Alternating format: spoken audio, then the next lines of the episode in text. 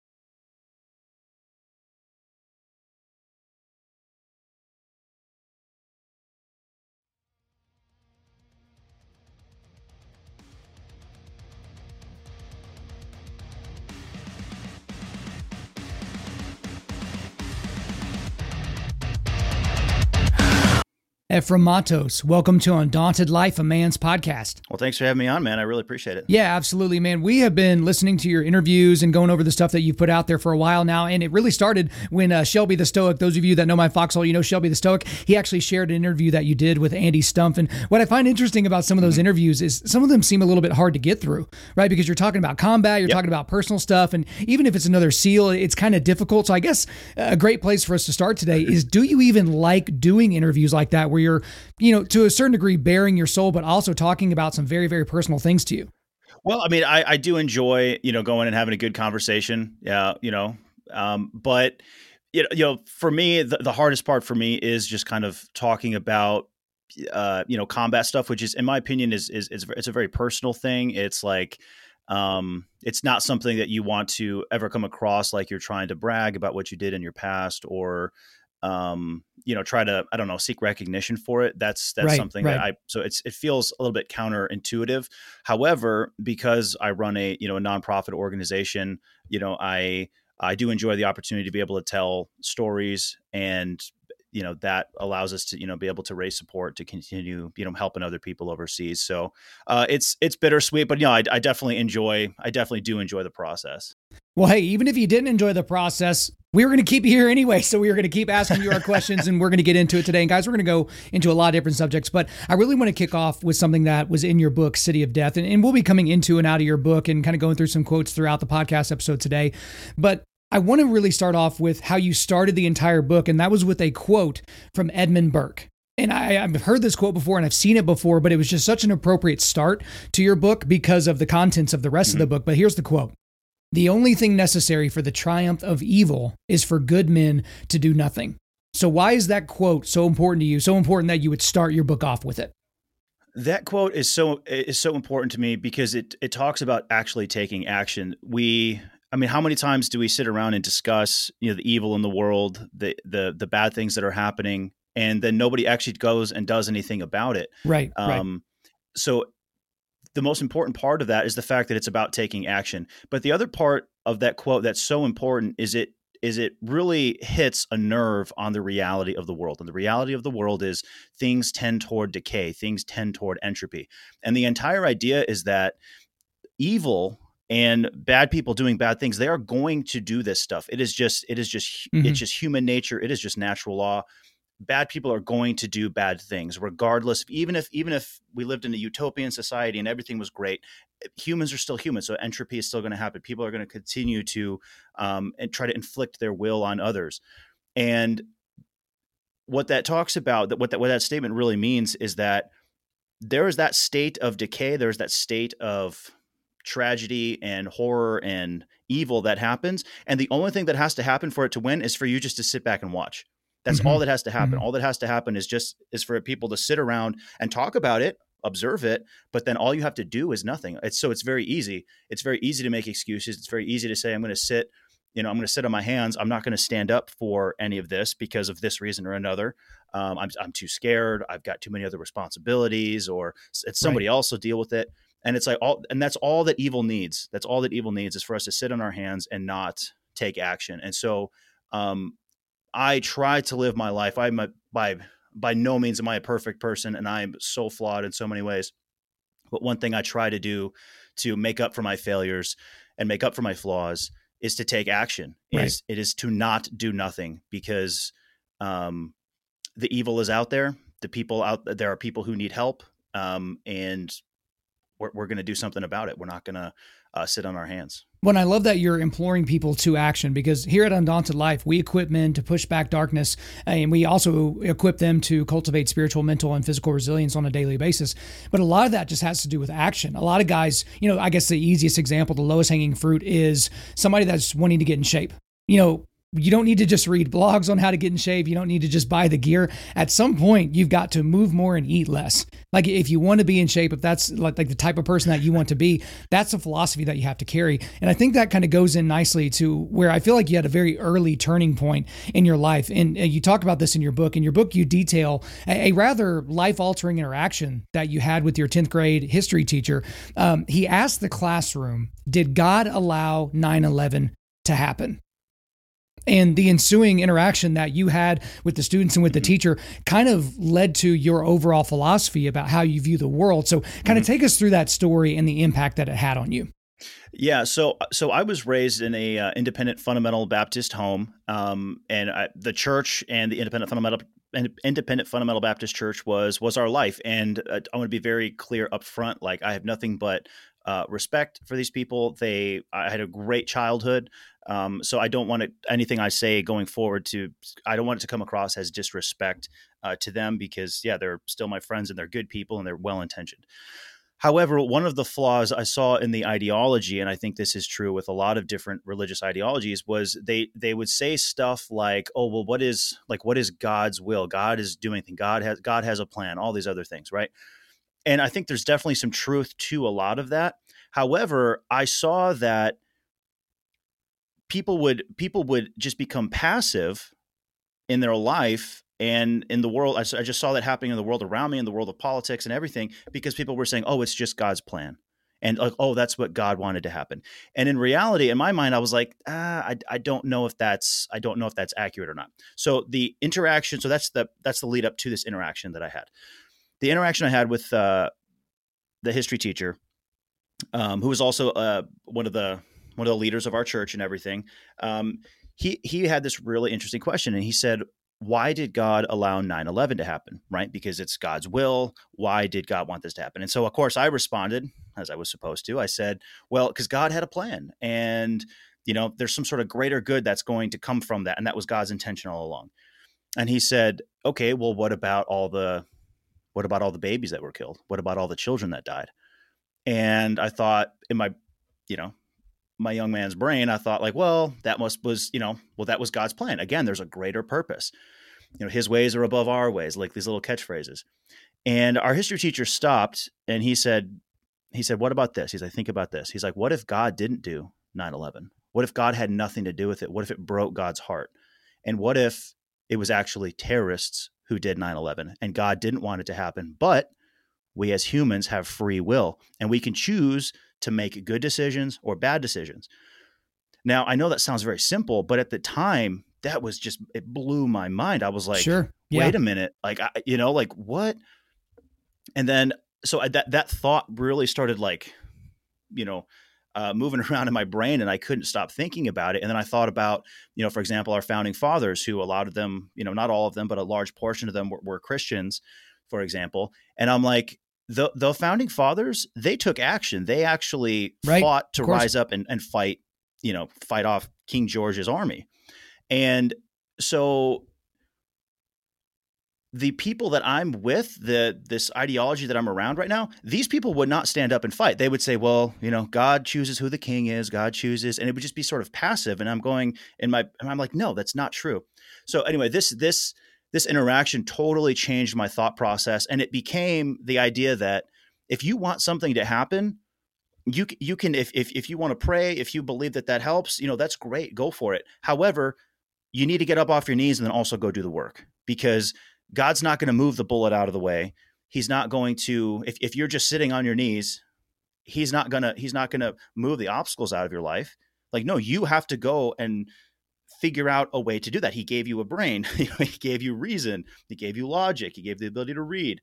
Um, so you need to take advantage of that and go figure out how to solve different problems, whatever that problem might be in your life, whether it's financially, relationship, you know. And of course, if you can go to the Bible and you can find a specific answer in the Bible, great.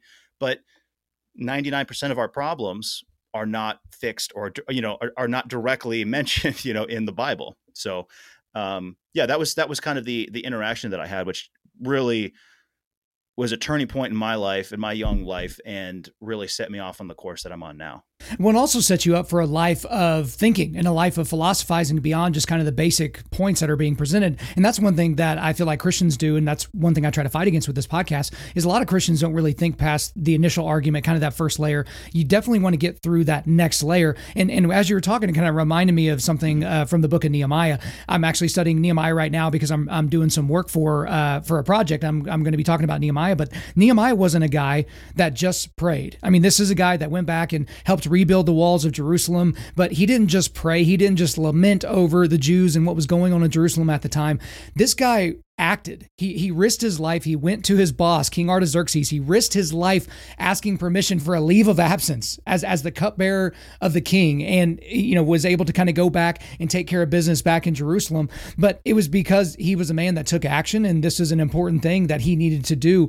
And I really think that this is important for you because your life tended to change uh, as a tenth grader, but then you decided that you were going to do something bigger and that you were going to join the military and that you were going to be, become a SEAL. And it's kind of funny because every time we have a Navy SEAL on this podcast, the question that they're always expecting is, "Hey, was BUD/S hard?" Did you have to do a lot of push-ups? you know, you know, were you tired? Was it was it a hard physical thing? Obviously, at this point, we know that it was hard physically and mentally for you to get through BUD/S. But what I want to know, and what I ask everybody that has joined the military, is one, why even join the United States military? But then for you specifically, why become a Navy SEAL? So I'll answer the first part there. So why join the military? So my father, he he had been in the Air Force Reserves. He was an he was a flight engineer on C-130 Hercules. So in 2003 he got deployed to Iraq. So he was a reservist, but he got activated and sent over. Um, and so during um, a few years, some of the formative years of my life, um, you know, he was gone. He was gone a lot. But so I was, but I was because of that, I was very attuned to what was going on in the world. I was aware of the military. Of course, I was able to ask him a lot of questions. So I think that's kind of where the idea came from. Um, however, the other part to that is, man, it was it was in my blood. Um, the idea of fighting to protect other people, the idea to um, stand up for what is right, the idea to protect my country. Um, yeah, man, that was just that was in my blood and instilled in me from from a young age. And specifically when i looked at joining the military my thought was okay well i want to i want to do the most difficult thing that that can be you know I, I want to join the most challenging thing for me. And i know there's different debates on whose training's harder and whatever. For me i looked at the seal training and i thought well i can barely do the doggy paddle in a pool so that's yeah. the most challenging for me. And for somebody else it might be something different. Um, but for me i was like okay it was like that seems the most challenging for me and i don't want to go join like another elite unit if in the back of my head I'm going I'm just running away from from SEAL training, for example. So I was like, I'm just going to go for it. I'm going to go do that. And, um, you know, a few push-ups later, yeah, I was a SEAL. well, so it's interesting. You, talk somewhat dismissively about becoming a Navy SEAL and about kind of getting into the Navy SEALs, and even in your book, you you talk about how you shouldn't really be compared to some of the other Navy SEAls that people know in terms of your career, like the Jocko Willinks or the Adam Browns or the Chris Kyles or, or the Lieutenant Michael Murphy, like you know those types of things. You're like, no, no I don't want to be compared to those guys. And I'm not thinking that you're being dismissive of becoming a SEAL because you don't think it's a hard thing or an important thing to get your trident. I certainly wouldn't put those words in your mouth, but the reality was is you mm-hmm. weren't a SEAL for very long. I, mean, some people think that, you know, automatically if you're going to get into the Navy SEALs, that it's going to be like, all right, you're going to do your 20 years and then move on with your life. But you had a very short tenure. So why did you spend such a short time in the Navy SEALs? Mm-hmm. So one of the reasons why I kind of I try to kind of make light of my service is a couple things. Is like one, exactly like I didn't do nearly as much as a lot of these other guys. Like I wasn't on the Bin Laden raid. I didn't help rescue Captain Phillips. You know, like right, I, right. I, didn't do I didn't do any of that stuff. Um, you know, we got we did you know one deployment in Afghanistan, one actual combat deployment in Afghanistan. Um, so that's that's one reason. Um, but the other thing too is I I don't want to fall into the trap of trying to talk about my military service and trying to you know, I don't know, sort of build my sort of resting on your laurels, if you will. It's like, yes, I went and I did that, and I'm proud of it, and it was it was an honor to be a part of such a, a great group of guys, such a great unit. Um, however, you know, and, and I'm grateful for that. That gave me the skills to do what I do now and to move forward with my life. But I just don't want to, you know, uh, I guess like yeah, just rest on your laurels. It's like, well, congratulations, that was six years ago. What do you do now? And uh, so the reason I didn't do you know a full 20 years. So when I, when I joined the when I joined the Navy I was um, certainly intent on you know I I yeah let's do it let's do 20 let's see how this goes let's see what other units and stuff I can get into. Um, however during with the the time that I got into the Navy that was right at the end of the wars.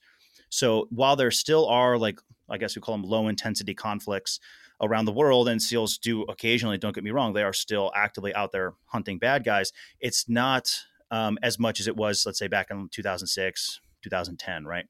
And so for me, it's like I, I saw pretty quickly that um, the, the, the chances of being deployed and actually getting to do actual real world operations and helping people, um, those the, the, the, statistical chances of that happening were just kind of we're, we're, continuing to degrade as each day went on. It was like, okay, we just pulled out of here. The rules of engagement over here just got pulled. And again, keep in mind, all my friends, all my buddies, they're all stationed all out over the world. So you know, we get back to San Diego and we're talking we're talking about all this. So I just I kind of just saw the signs and I was like, well, um, you know, I, I, think I could do more if I get out. But then the other part too was I saw that there were these conflicts all over the world that the U.S. Right, rightfully so is not necessarily directly involved in. But I thought, okay, myself and a couple other guys, we could really help those people. You know, I think of the movie. Um, uh, Tears of the Sun, which I mentioned during the Andy Stumpf interview, and he was like, yeah. "How dare you?" Uh, but I seriously, I love that movie. And what's ironic too is if you watch the beginning of that movie, the quote from Edmund Burke is there mm-hmm. at the beginning of the at the beginning movie. So that's what I saw myself doing. I was like, I want to be with a small group of guys going in and protecting villages from rape and murder and genocide and all kinds of other atrocities. That's what I want to do. And the US military, again, rightfully so, is not involved everywhere.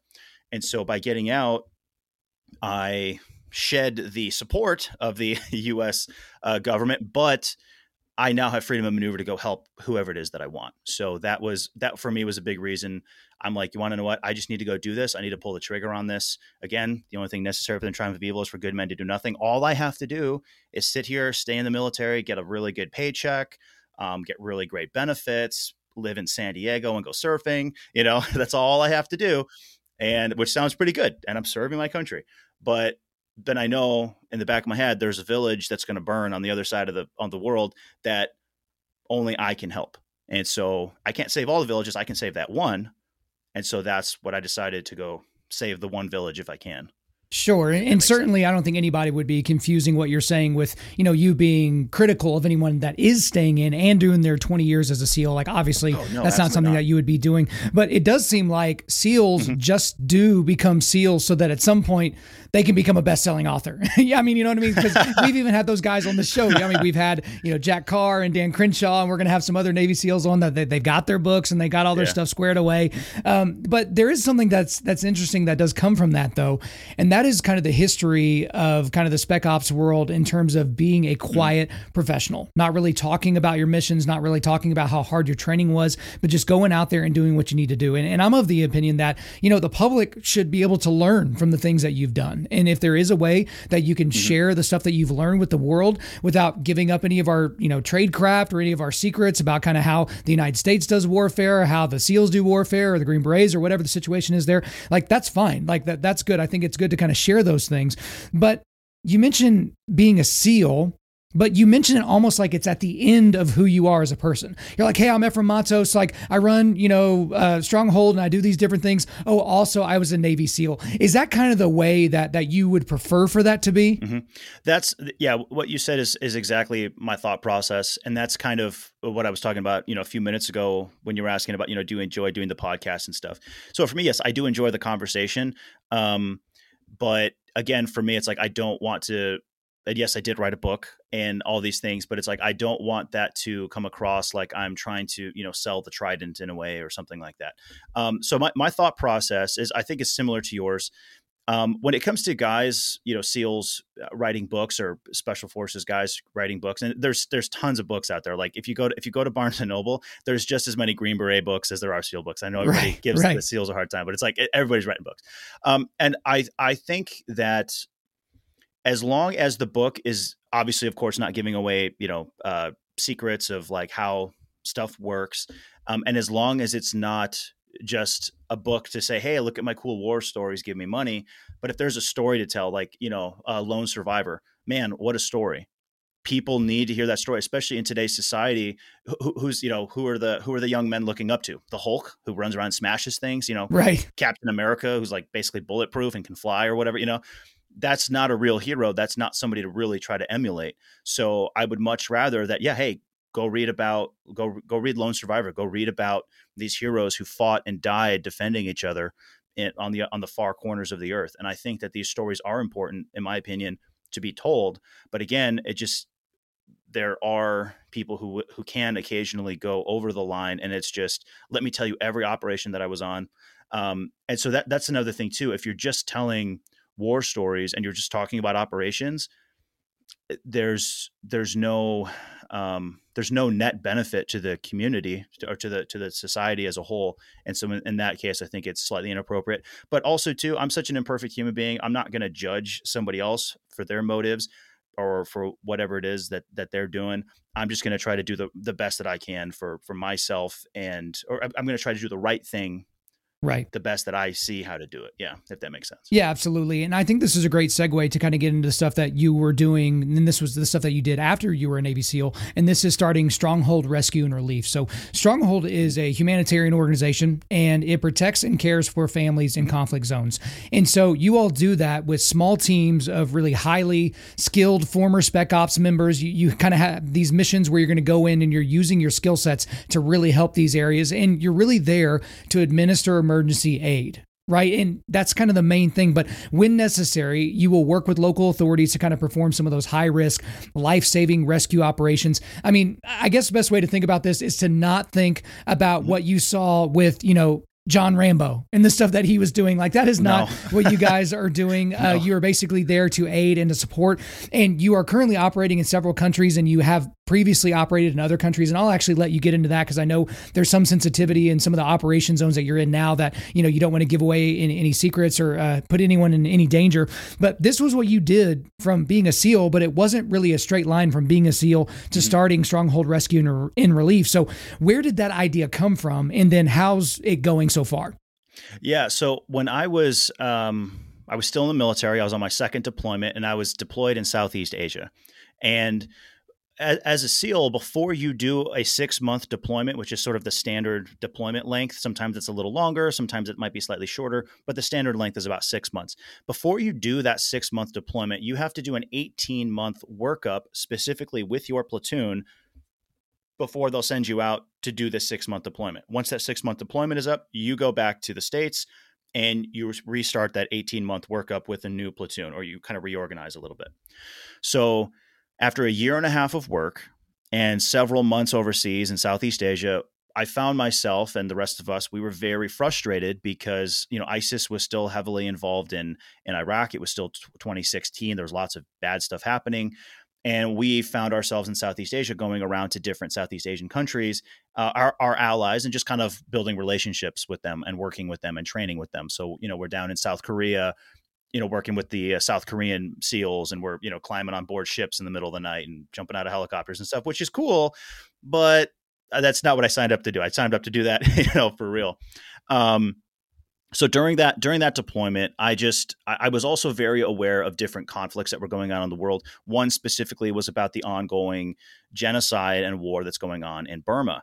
And because we are so close to burma because we're in southeast asia it was like man we are we're just a couple hour flight away. And at times we're like we're a 45 minute helicopter ride away from villages where people are under direct threat from uh, rape and murder and all the and all these and, and human trafficking and all kinds of stuff that these people are facing. And it's like we're here let's go let's go do that right?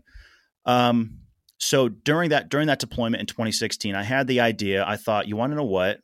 Like what if i can get out start some kind of organization that will to where i can hire you know um, spec ops guys to go and do missions like this? Like those people need help. We're not trying to win the war for them like you said there's there's there's stipulations on how we do what we do. We keep it very organized very uh, very professional and show a lot of restraint and stuff like that. Um, but I was like, well, I can like, what if I, and then, and at the, at the, at the time I had the idea, but I had no idea how to do that. I was like, I had no concept. I, I couldn't tell you the difference between an LLC or an, an S corp or a, you know, like I had no, or a nonprofit organization. I had no idea about any of that stuff. It was just an idea and it stuck with me. And I was like, I'm going to get out and I'm going to do that because I was getting out of the military like six months later in 2017. So I was like, I am going to start some kind of organization and I don't know what that looks like um, on paper but we're going to do this. I'm going to I'm going to figure out a way, right? Um, so when I when I got out of the military, well, obviously we'll, we'll we'll dive more into this too. I ended up going to Iraq to work with a, a, a humanitarian organization that was working over there, um, helping pr- basically protect and care for people who were uh, dealing having to deal with ISIS. And so during that time, I kind of learned uh, how stuff worked, what's how the, all the different you know legal entities work, how all that stuff works. And I also learned a lot of like what not to do. but um, I started seeing like, okay, like this can be done. And then about um, a year later, after I got hit, um, I was I was I found myself in Burma working with people in Burma, and then I knew I was like, okay, this is what I need to do. I need to start an organization officially. This is how, and now I know kind of how to do it. Kind of, you know, I know like I know twenty percent of just how to get started And um, yeah, I just kind of pulled the trigger back in 2018. And uh, today we're doing fantastic. Um, we actually are going to be 10xing our the work that we're doing now. Uh, six months from now, we'll be 10xing everything that we're doing because wow. we just got a, uh, a nice influx of, uh, of funding, which is amazing. So, nice. Yeah, yeah, that's awesome. No, I think that that's really important to understand from our perspective because you say you're 10xing and, and I want you to kind of explain what that means for Stronghold. Because you know from our perspective we, we certainly want you to tell us how that we can how we can help support what you're doing on the ground in the grounds wherever you are operating. But you know when you open things up for donation there's always kind of that critical eye where it's like what are you using these funds for right? Like, are you Absolutely. just kind of sitting around, like having pizza parties, drinking whiskey, like that kind of thing? Even for us, like we just open a donation page, and I don't want people thinking that that's what we're doing. But when somebody gives a dollar to what you're doing, or gives a million dollars to what you're doing, where does that money go, and how is that spent? Sure. So if people go to our website too, they can see kind of uh, just a very basic rundown of the of the the key areas where our stuff goes. So the first thing is we believe in having strong uh, good personnel. So part of your support will go to, would go to um, basically bringing in special ops guys to go to conflict zones and do humanitarian missions and also do some security advising. Now, um, the reason that you need to pay these guys, of course, is because um, so for example, somebody with my background, um, if I was to go overseas and do a security contract, I would be paid probably just to do security, I'd be paid probably a thousand dollars a day. That's would be like a going rate in a conflict zone. If you actually wanted me to adv- advise and go into actual direct sort of frontline areas to assist um, or advise the guys that were there, you're looking at fifteen hundred to two thousand dollars a day. So, which of course we would never ever pay our guys that. That's ridiculous. but um, but so the point is, it's like you have professionals. If you want to have professionals going and truly helping, um, you need to make sure that they can take care of their families, that they can dedicate themselves to this. One of the things that we really steer away from, steer away from, is volunteers. Like I get probably a dozen messages um, every 48 hours, just guys wanting to volunteer, and I and I, and I just, uh, we can't respond to all of them because it's just so many, and it's like we can't take volunteers because that's not going to be a consistent way to help others um, so these people are depending on you. You show up, you take a bunch. You, okay, let's let's say you go to I don't know Uganda. You go to Uganda, you stay for two weeks, you take a whole bunch of pictures, you bring in you know a truckload of food, you take a whole bunch of pictures, yeah, and then you leave.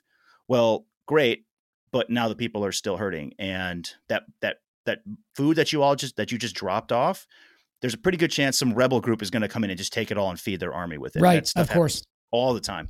So anyway, so the first thing we do is we we believe in investing in our personnel to get the right people to do the right job. The second thing is, of course, humanitarian relief. So that's food, medicine, that's any kind of situation to specific stuff. So that's your standard humanitarian stuff. We could dig a well, we could put in um, one, one, one project we did was we uh, built uh, some pipes from a small stream and directed it down to a village, so that way the village could have, you know, air quotes, uh, running water, um, anything like that.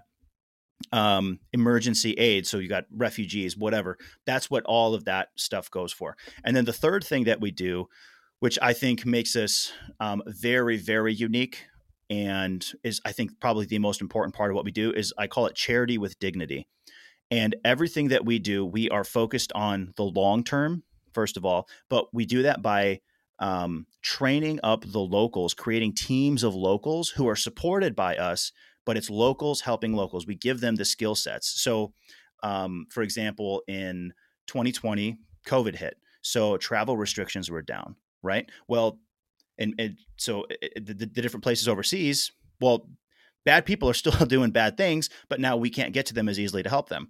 Well, it wasn't an issue for us because we already had team leaders of local tribes, uh, of people from the local tribes who uh, were already running the humanitarian operations on their own. And we were supporting them, checking in with them, advising and, you know, growing the missions. So we call it charity with dignity, and it's all about building skill sets within the communities and not having the savior complex where it's like, we're here we are, the great the great western saviors we're here we are to you know do everything for you. It's like hey we're to hit we're, we're, we we love you we care for you we're to help you we're to train you we're to support you. But when a a villager who just lost their home and their tribe has been decimated and thousands of people have been killed or pushed from their homes and they're you know all kinds of horrible things are happening and then all of a sudden now you have some guy from america giving them food they're still humans too and they still feel the indignity of that. However if you have somebody from their own tribe giving them food now it's no now it's communities helping communities and yes we're there to back them up but we really want to put the um a friendly face not a friendly face but a, a familiar face with with that aid if that makes sense. So it's all about building up the locals to stand on their own. Right. And I think that's an important thing, obviously, because it's kind of like when a parent is helping a kid too much. They're, they're not really allowing the kid to make mistakes and learn some of those things. But for you, for a man of action, for somebody with the training that you mm-hmm. have, like it had to have driven you nuts to, to not just hop in into those situations and just act immediately and just take over those situations just because you are a man of action and you want to get these things done and you really really care about what you're doing. So was that hard for you to operate in a way where you kind of had to be a little bit hands off? Well no I, that's that's definitely a very important part of making sure that we have the right people that we're bringing from the west to to help um, overseas.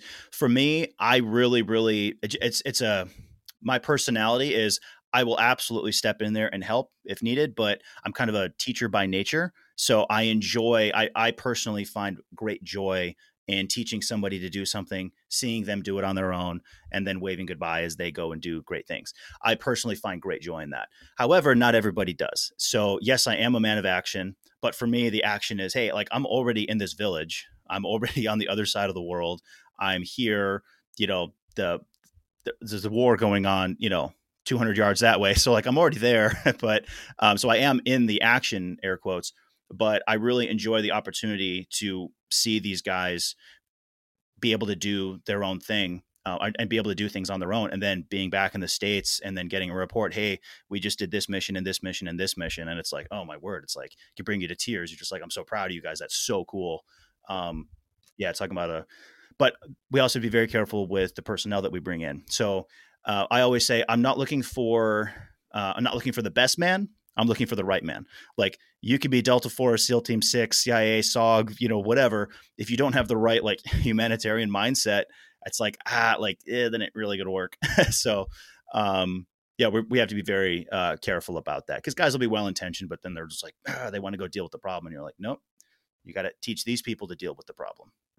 So there's probably a little bit of a misreception here for me because whenever I look at people that are doing humanitarian work, I'm always looking at them like, well, it's kind of hard for me to know exactly what they're doing because some people have humanitarian in their name. And then whenever you look at the stuff that they're actually doing on a day in, day out basis, it doesn't actually sound that mm-hmm. humanitarian. And then there's people that are doing stuff that's not even remotely related. And it's just a little bit hard for me to know exactly what y'all are doing when you're on the ground. So, what are some of the misperceptions about what y'all do on the ground?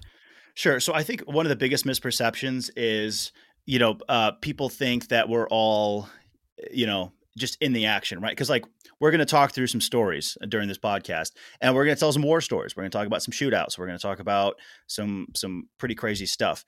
And the reason that we're going to talk about that is because there's drama. There's a there's an exciting event that people want to hear about. However, what people need to understand is that while that might take up 80% of the conversation, that's probably 1% of what we actually do. The other 99% is the training and the bringing in the humanitarian aid and the organizing and dealing with these other problems. And then when things go south, which they do very, very often, we handle business and then we go back to just you know doing the humanitarian thing so that's that's one of the big perceptions at least specifically with us um, but I, I also think too there's there's a lot of misperception with like how um, charity organizations should work and how they should operate and we can get into some of that stuff a little bit later but um, I, I think that um, yeah i think i think that's just the biggest point is i don't want people to think that we're like some mercenary army running around you know the jungles right. uh, being rambo because that's like not the case at all but it, the perception is there because we talk about those stories because those are you know the sort of the the dramatic points of the story. Yeah. yeah. absolutely. And so I think this is probably a good time to rip off the band aid on the whole charity thing because I know for you specifically that you have, and we won't talk about any organizations by name unless you bring them up because then I'm absolved of all issues. But uh, if you've seen things with other humanitarian organizations that we can just say it nicely have more than rubbed you the wrong way. Because for me, for people like me that just sit here stateside, I just assume all these humanitarian organizations are operating mm-hmm. with the utmost integrity and that everybody is doing things well and that the money is being well spent, even though I'm, I'm a little bit, you know, wary of giving money to those organizations when I don't know exactly what the dollars are being spent on. But you've seen some things that really, really concern you with how humanitarian organizations were operating overseas. And I just want you to kind of explain that to us. And again, we're not here to throw any organizations under the mm-hmm. bus. Uh, we just want to have a better idea as to kind of what things look like because a lot of these organizations have humanitarian in their name. Right, right. right? And so it's just like you're thinking, oh, th- these guys are going to be operating with the utmost integrity in all situations. And unfortunately, that's just, I don't want to say that that's never the case, but it's not always the case. And I don't know if we can put a percentage on it. But for you, what are some of the things that you see on the ground with some of these other mm-hmm. organizations? Sure. So I, I guess um, I have, I have, I literally have, I was just pulling up my phone here. I've got just probably 20 or 30 different specific instances of just crazy uh, just bizarre stuff that's happened. But um, instead of like mentioning specific stuff maybe i'll give an example or two. Uh, some of the some of the the principles that people I, I want to like people to understand like when they look at a charity organization or humanitarian organization they there are some red flags and some stuff that people should be aware of of how of how things actually work. And just some red flags we can kind of spot an organization that might not be doing anything illegal and they might, even, they might not even be doing things immoral but they're probably being very very inefficient and not using your support. So the the single biggest one is uh, what i call the cult of personality and it's when you have this organization like okay unless there's like a very very famous person who everybody would already know unless they are unless they were already this famous person and they put their name as the name of the foundation, huge red flag because the people will will use organizations to kind of puff themselves up and to try to make themselves um I don't know, like feed their pride. It's the weirdest thing. It's so weird because it's like you're literally in a way like you're standing on the you're standing on the shoulders of small children to make yourself look cool because like you're some sort of hero and it's like no dude it should be the other way around so for so for example um it's it's not a problem if it's like okay like the tim tebow foundation right? So recognizable name everybody knows who he is that's fine because it's like yeah like that his name can draw people to help uh, fight human trafficking like they do which is awesome. So th- in that case it's not a cult of personality but there's other organizations again i'm not going to mention specific stuff but just really really really be aware of that. Um the next thing is like i guess short-sighted or inflated projects where people go, okay, you know, there's a bunch of refugees. They go in, they bring in 10,000 water bottles, which is great. You know, that's a great thing to do. There's so they hand out 10,000 individual water bottles to refugees. And then in their report, they say, we helped 10,000 people in, in a war zone and blah, blah. And it's like, yes, that's true. And you did a good thing. However, your supporters are going like wait you know like they think that you helped 10,000 people like no you handed out 10,000 water bottles. So there's um, something like that. One of the other things is mismanagement of staff. If all of your staff are like if the, if you if you are not bringing in professional people to help run your operations and it's all strictly just volunteers i while volunteering is a great thing um, and i encourage people to do that if they get the opportunity um, what can happen is if you were actually running the organization all by volunteers, things are not going to be run properly because you have unqualified individuals who are there for short amounts of time who are taking care of the back end stuff. And so I like things are not going to go the way that they should be. Um, and the other one we kind of mentioned was just a savior complex, where if you come in and you say, This is what we do, and we're going to come in and we're going to do that for you without actually talking to the people and saying, "Hey, what do you need? How could here's our resources. How can we best help you?" Um, so a, a, a, crazy example might be like, okay, if you dig wells, right? That's an awesome thing to do. And you want to know what? There are tons of places where people need wells.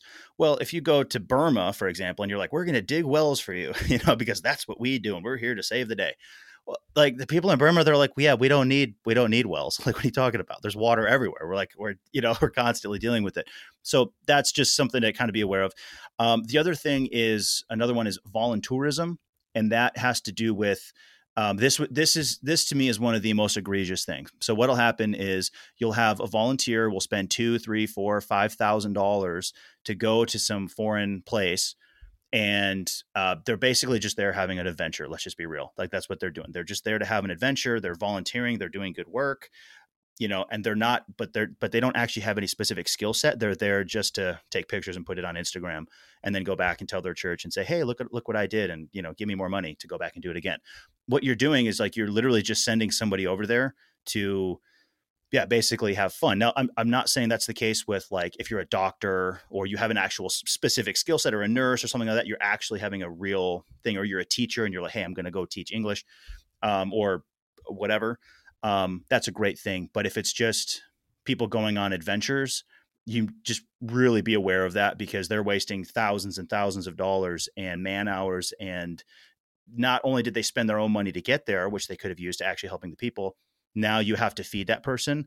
You have to provide transportation for them. They need a place to sleep. There's security implications. There's group size implications. So there's all kinds of stuff. So just having a body there um, oftentimes is not the best thing. And then um, this one's the, the, my last little point, and I'll get off my high horse. but uh, one of the just one of the last things I just want people to kind of be aware of is I don't know how to phrase this well, but basically trying to mix secular causes with like religious ideology. So I know incredible organizations that are run by people of faith, and they're they're awesome and they're great organizations. However, what can happen is um, if you have, for example, okay, let's just say you have an organization that digs wells or something, right? You can have great Christian folks, great religious folks who run that organization and do a great job. However, there is sometimes the danger of if you have people who are trying to promote specifically a religious cause under excuse me under secular pretenses what can happen is instead of working logically or working with the people there there's a chance and I've seen and I and I unfortunately I've seen this a lot of times where it's well this is God's will. This is what God wants us to do. And they're just so wrapped around the idea like oh God wants us to put a well in this village or this or that or the other thing or God spoke to me. And it's like maybe he did maybe he didn't but that's not the best place that's not the best place to put the well you know or uh, they'll only you know bring in other people from their religion to help work with the organization so um that one's again more of like a, a sensitive topic because I don't want to like insult anybody or anything like that. But just another thing to be aware of. Um, yeah. So anyway, that's those those are those are some of the principles that are really at play that you really kind of got to figure out when you're looking at an organization. Yeah, absolutely. And just to tell you, man, after a couple hundred episodes of this podcast, I just got to tell you, I've offended enough people. You're probably not going to say anything that's going to offend these people if I haven't already done it. So don't worry about that. But guys, we okay. will make sure in the show notes here that we've got a link to the Stronghold Rescue and Relief website. We want to make sure that you can go to the donation page and you can check that out for yourself. Hit the donation button and you can kind of see there's like a little t-shirt deal that you guys have, but also you provide a way for people to stay in touch with the things that you're doing with the organization. You allow them to put in their email address and they'll get quarterly updates as to some of the things that they're doing some of the things that you're doing with their money. All that's all squared away. But I do want to go ahead and transition into Quarterly. the next part yeah. of the podcast where we talk about how, you know, you left the Navy SEALs, but you didn't leave the fight. So you actually re-entered the fight, but this time it was against ISIS and it was in Mosul. And so mm-hmm. there is a, a long backstory. There, there, there's a lot of things that we could go into, a lot of tendrils that come off of that story. But guys, you're gonna have to go read the book if you want to get a lot more of that detail. But if you could, just go ahead and give us kind of the Spark Notes version of kind of how all of that happened, uh, because at the time that you were kind of going over to Mosul and doing those different things and kind of starting the fight against ISIS, technically on at least on paper, you were still a member of the United States military, right? So it's yeah, it's kind of an issue. Yeah. So so kind of tell us about how all that went down and how you ended up over there. Sure. So it's it's definitely a uh, a crazy thing. And before I tell the story, I want to rec- like don't do this. So if there's anybody in the military who's right, listening to this, I'm right. like, listen, things worked out okay for me, um, but it was not in, in hindsight it was not the i did not make the wisest decisions um, i was just you know fueled by passion to go and and help and that's great but um, yeah i'm not encouraging anybody to do this all right so what happened was uh, my time in the service was ending in April of 2017. That was when my was called the EAOS, um, end of service. And when when you get out of the military, you have um, you usually have saved up leave because the military gives you a month of leave per year, but you don't actually get to take it, which is funny. Right, so of course. I had like two months of, of saved up leave. And so what I did was I basically what, what they'll allow you to do is basically get out of the military a couple um, a, a, couple of months early. You can just basically take all that leave right at the end, and you know. So I opted to do that. So I was still technically on leave in the U.S. military, and I got a flight, flew to Iraq um, to meet up with another group of uh, volunteers. There's several different organizations and stuff working there. Um, yeah, so I, I, met up with another group of, of, of folks, and I was still technically in the military. And uh, yeah, we drove out to um, the outskirts of Mosul. Mosul, West Mosul, at that point was still completely controlled by ISIS. It was probably the deadliest couple square miles on the planet at the moment at that time in 2017 and so we were in the outskirts around the area um, just helping all the displaced people we were working directly with an, an iraqi army uh, armored unit so they had lots of tanks and uh, humvees and things like that so we were kind of staying outside of the city because um, as any basic tactician can tell you you don't want to start sending tanks and stuff into into small choke points in cities because um, they'll get annihilated um, so during so probably my first three or four weeks there, we were just kind of out in the countryside doing medical clinics and giving humanitarian aid. And then um, we actually get ended up getting involved in one actual direct on the ground assault into um, into a small village that was held by ISIS. And during that fight, our role was just to act as basically combat medics for the Iraqi army and for any civilians, of course, that are that are injured. And you know, so we ended up you know crossing a minefield, and it was just this insane shootout with ISIS suicide bombers and all kinds of crazy stuff going on. And that was the day before this fight I got into was the day before I was technically out of the military. So, um, yeah, so it was, it was just kind of bizarre. Like technically, I was still active duty military, but in all reality, it's like, yeah, they didn't. I, I was long gone. They didn't. They didn't care about care about me at that point. well, I'm sure they cared about you a little bit, but I'm I am glad that you put that caveat out there. That's like, hey guys, don't do this. Right? This is not your seven step program to a successful military career. So, guys, military listening to this podcast, don't do that right? listen to Ephraim. And guys, I know there are yeah. a lot of active duty and retired military that listen to this. We do appreciate you guys. But I do want to go ahead and transition into uh, a quote from your book because this is a quote that is from April the 7th of 2017. Mm-hmm. And it's, it's an important thing because I think it gives mm-hmm. us a little bit of your mindset at the time. So I'll go ahead and go to the book here. Quote okay. Despite the precarious situation, I couldn't stop smiling. This would be my first battle against ISIS, but more importantly, I was eager to get back into combat. It had been two and a half years since I'd fired a weapon in battle. Of course, never during those two years of anticipation did I imagine the circumstance that I'd find myself in an armed civilian in an ambulance on the Nineveh plains with an Iraqi soldier, a Karen guerrilla, and a former Green Beret about to join an Iraqi armored brigade's days, a daytime frontal assault on ISIS. This is actually happening.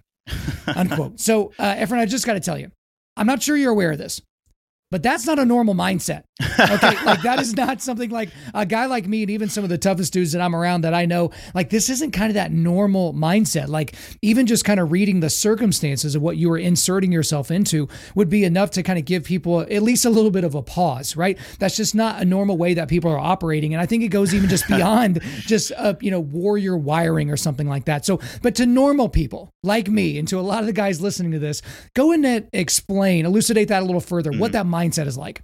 Sure. So I I think you know yeah I have this you know big smile on my face and I was super excited. Well, uh, th- what it really comes down to is I am I guess I just am wired that way. Like that's what I want to do. I want to you know go into those dangerous situations to protect and care for people. So that's one. But I think on a deeper level, it was like my life has purpose now. I'm doing something that matters. Like there's there's something that you know that the active duty military guys that they can all relate to. There's there's something about being involved in something that really truly matters. And when you wake up that day and you grab your rifle and you go outside the wire or you're doing whatever it is that you're doing, you're hopping in the you're hopping in your helicopter or the cockpit of your fighter jet, whatever, you know that what you are doing that day truly truly matters and nothing else that specific day really matters. Of course, family and God and faith and all that stuff does matter. Don't get me wrong. I'm just, but I'm just saying, like, you what you're doing truly matters and the decisions that you make that day will affect somebody else's life. You have the opportunity to save a life. You have the opportunity to end a bad life um, or somebody who's you know hurting others, and you have the opportunity to liberate a village. You have the like so. So those kinds of things are um, also kind of going in the back of your mind on a more subconscious level. Um, but yeah, I think that's probably more more my mindset was I was like, yep, this is it. This is what I this is what this is what I do. Like this is this is my trade. Um, it, it's also think about it too. Is like if you're a, if you're a football player, for example, right? Who wants to get hit by like some 250 pound, you know, six foot four dude right. running at like 12 miles an hour, yeah, like exactly. And just get laid out on the ground? Like, who wants that? I don't. But there's some there's some guy there's lots of guys who are like, man, put me in, coach. I want to get in there. I want to get in there. I don't care if this could happen. I don't care. I want to get in the game because they love the game, and that's kind of that's kind of how I was feeling. I was like, this is what I do. This is I, I love this, um, and this is where I'm supposed to be. More importantly, and of course, you're scared. I mean, we that that day specifically, um, yeah, we crossed a minefield. The Humvee I was standing right next to blew up a, a few seconds after I walked away from it. A tank blew up. Um, we are you know chasing ISIS guys down into into tunnels, and there's landmines in the tunnels, and we you know throwing grenades underground in ISIS tunnels, and you could see where they had peed right before the fight had started and like all kinds of craziness. So you're terrified, of course, but you're also where you're supposed to be. And you just, I, I feel like humans, like when we, when we, when we align our, our passions and what we care about, and we align that with a purpose to do good in the world, whether that's in business or whatever, like we wake up in the morning and we just know, like, man, this is what I'm supposed to be doing. There's nowhere else I would rather be. Right. And I know there's a lot of guys listening to this podcast that can relate to that. I mean, regardless of what you're in, whether you're in sales or, or, you're a defense attorney or an accountant or something like that. I mean, there are a lot of situations that you would look at somebody else and it's like, man, how how can that defense attorney be so cool and calm in that situation? And that's just it's because they're wired to do that. Like they're good at that. Like that's exactly what they were meant to do. And they're just acting that out in the real world. But I, I think that really goes nicely mm-hmm. into kind of this next big story that I want to talk about. Um, it's kind of a crazy story. It's a very sticky story for me. Even after I finished the book, it's something that I kept thinking about. So I want to go ahead and read that here. So here's a quote A middle aged man lay on the ground groaning. He had been shot multiple times in the legs. Next to him lay a little girl, maybe nine or 10 years old, in a bright yellow dress. She had undoubtedly picked her favorite and prettiest dress for today because today was supposed to be a special day. Today, after three years of living under ISIS rule, she and her father were supposed to finally be free. But instead of freedom, she had been shot in the head by an ISIS sniper. Her yellow dress was stained with blood as she lay unconscious but alive in a twisted heap in the dirt. Sky, Slowly, and Silverhorn were already working on the man and his daughter. There was nothing I could do to help. So I knelt down beside the little girl, fixed her dress to cover her legs, I tried to hold back tears, but it wasn't working. I took the little girl's limp hand in my hand as tears began to run like rivers down my face. Who could do such a thing to an innocent little girl? This was my first time I'd ever broken down and lost my composure in a combat zone. I mean, that's tough. That that is a really, really tough one for you. And I, I think this was only like a few days or, or, maybe even just a few weeks after that first one where your mindset was like, I can't wait to go. Like this is gonna be awesome. Like let's yeah. let's go ahead and get into the fight. But you know, it's a tough situation. I, I want to kind of get into, or at least give you some space to kind of give us a sense of what your mindset was at that time because again, it's going to be hard for us really to understand in kind of our modern Western American context out here in the suburbs, that type of a thing. But I also want to kind of know how things ended up for the people that were, you know, talked about in this story. But again, let's go ahead and get into a little bit more of what the mindset was for you as all this was going down and the aftermath. Sure. So the so the the story that we just mentioned before, the smile on my face, we're going in. That was April seventh, twenty seventeen. The story that you just mentioned was May fourth, twenty seventeen and this little girl in this bright yellow dress she had been shot in the head as you mentioned and um, her father had been shot multiple times. The other guys on the team some of the guys that you mentioned uh, sky uh, slowly silverhorn these are the slowly and silverhorn they're uh, guys from the karen tribe in burma. Um, they and, and, a few other guys had been involved in actually going into under fire rescue this little girl and her dad Um, I was not personally there. I was about 100 yards back um, doing some other stuff. I actually had to coordinate to get them rescued because their Humvee got so shot up. Also, our, during that same mission to, to get this little girl out, our interpreter, Shaheen, had been shot in the stomach and he died a couple days later. And we had an Iraqi driver uh, named Muhammad who actually converted to Christianity. uh, it was it was nice, it, just like the nicest guy you'll ever meet in your life. He had been shot six times. Um, to get a Humvee because after the first Humvee had been shot, he he been shot six times getting a Humvee to get um, the other guys and that little girl out of there. Um, and during this firefight, which I was again, I was back a little bit, coordinating with the Iraqi army to send down tanks and beep and um, and uh, BMPs to uh, protect them. When we got that little girl and the and the dad back, our ambulance had already left. Our armored ambulance had already left to go drop off other wounded people. I think it was actually Muhammad and Shaheen, and they were on their way returning. So the basically pulled them out of the Humvee, just kind of laid them on the ground um, uh, in, in the grass, and the medics, the real medics, were sitting there working on the father and the little girl. And so yeah as you said like i know that evil exists i know and i knew that and i understand that stuff could happen however, just where I was at mentally, I I wasn't mentally prepared to see that that day, and that was on me. That was my mistake. That was my fault. I did not. I was almost lured into a sense of complacency, maybe by the previous couple of weeks, where nothing, nothing super, super crazy had happened, and so you wake up like you just you wake up one morning. You're, you're that that battle, the May 4th battle, was the Iraqi army, the entire 9th Armored Division was assaulting West Mosul across this open plain. It was it was actually it was like a almost D-Day style, just you know, 50 or 60 tanks just firing all at once, charging straight into the enemy lines. And it was like it was it, for me, it was like, oh, this is actually kind of cool.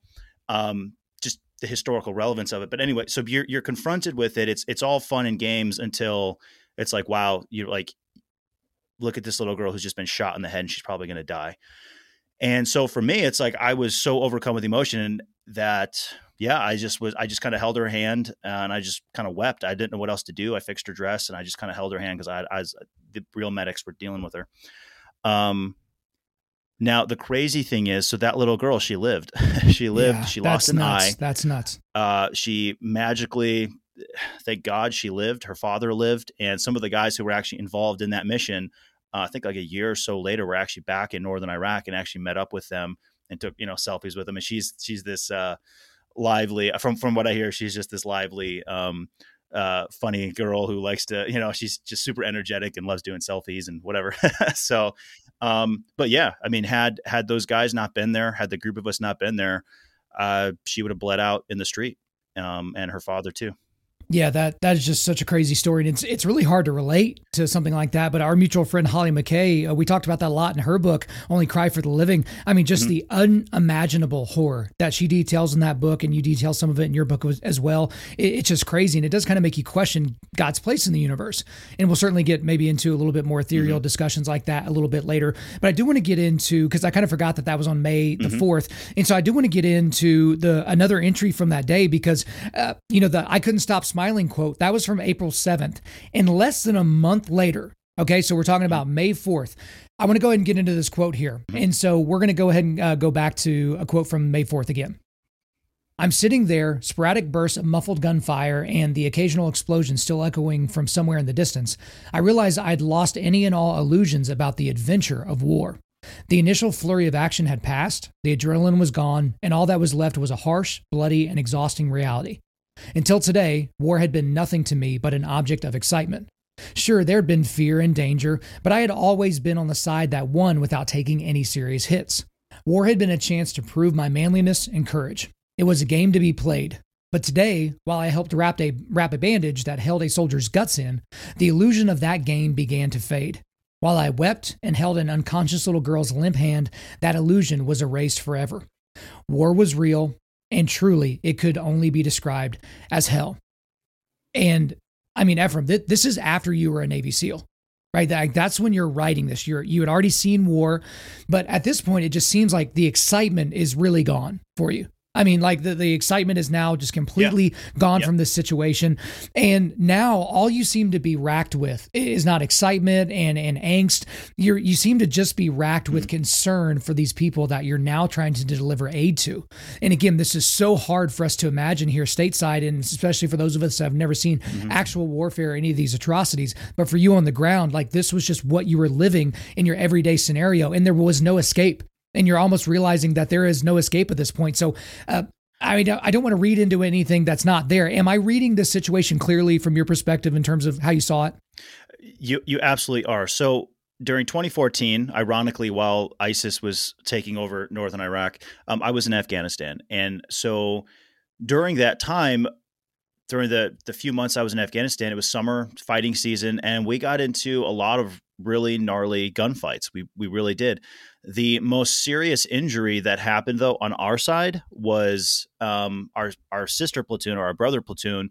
Uh, one of the EOD guys got shot in the hand, and he was fine. He walked out of there, and he was more annoyed than anything. And he was, you know, he's he's back to doing his job now. Great, great guy. Um, but that was that was the the when we went into battle. It was you're with, you know, I'm with 20 other SEALs, and we've got aircraft stacked from you know 5000 feet up to 25000 feet. Just a10s ac-130 gunships mm-hmm. drones everything. And if we run out of those if we if those guys run out of ammunition we can call more. Right. And so it was honestly like my time in afghanistan it was fun. It was it was it was so cool. It was like we we won every single fight. Um it was it was great. So being but that but we were also fighting asymmetrical warfare. We were this clearly superior dominant unit going against guys who are just you know clearly just inferior in training and tactics and everything. Right, still right. still hard fighters but totally different animal. So when we so when, when i was in a, when i when i was in iraq the the battle for mosul specifically was the was the deadliest urban battle that the world has seen since world war ii and, you know, later on, you know, the day that I got hit, that was the day after the deadliest day of that deadliest battle. And the fighting that happened there was of World War II proportions. At nowhere else, nowhere else in the world were 50 tanks lining up, firing volleys of fire simultaneously while helicopters are flying over, bombing stuff. And you're not even sure if you're actually going to win the fight because ISIS was dug in everywhere. Every road, every room, every inch, every house, everything was covered by machine guns, pre sighted mortars, landmines, suicide bombers, you name it. It's so it was this horribly bloody, violent thing where you know it was it was it was a different situation because when you got up in the morning, you weren't thinking like, "Oh, I wonder if we're going to get into a gunfight today." What you were thinking was, "Who's going to die?" That's because you know someone's going to die. It's it's hundred percent like hundred percent someone's going to die today from from our side from the from the Iraqi soldiers that we're working with. Somebody's going to die one hundred percent. Who's it going to be? Who's going to get their leg blown off? Who's going to be blinded? Who's you know?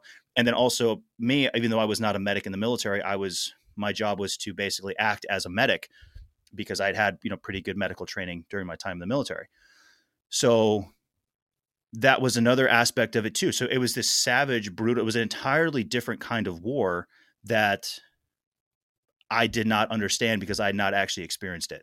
And during the fighting as well, kind of acting as a medic was something that I did not like doing. I absolutely hated it. Um, I it's it's not my I I while I have compassion, while I care, while I want to save people's lives, I'm not the guy that should be the medic. Like, uh, yes, I will do the job. Don't get me wrong, and I'll do my best, but it tore me up. It really tore me up um, in ways that it didn't affect other guys. Other guys were not as affected by it as it as it affected me, and there's just nothing I can do about it. It's just the way I'm wired.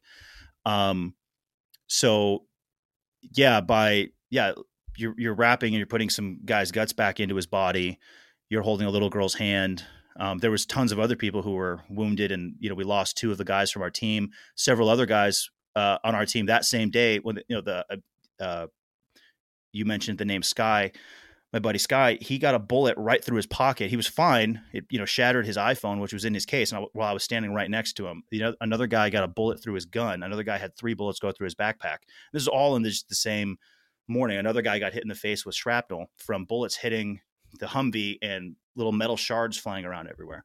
So it was an entirely different experience than just being in Afghanistan with a SEAL platoon with all the assets that America can provide and just dominating your enemy.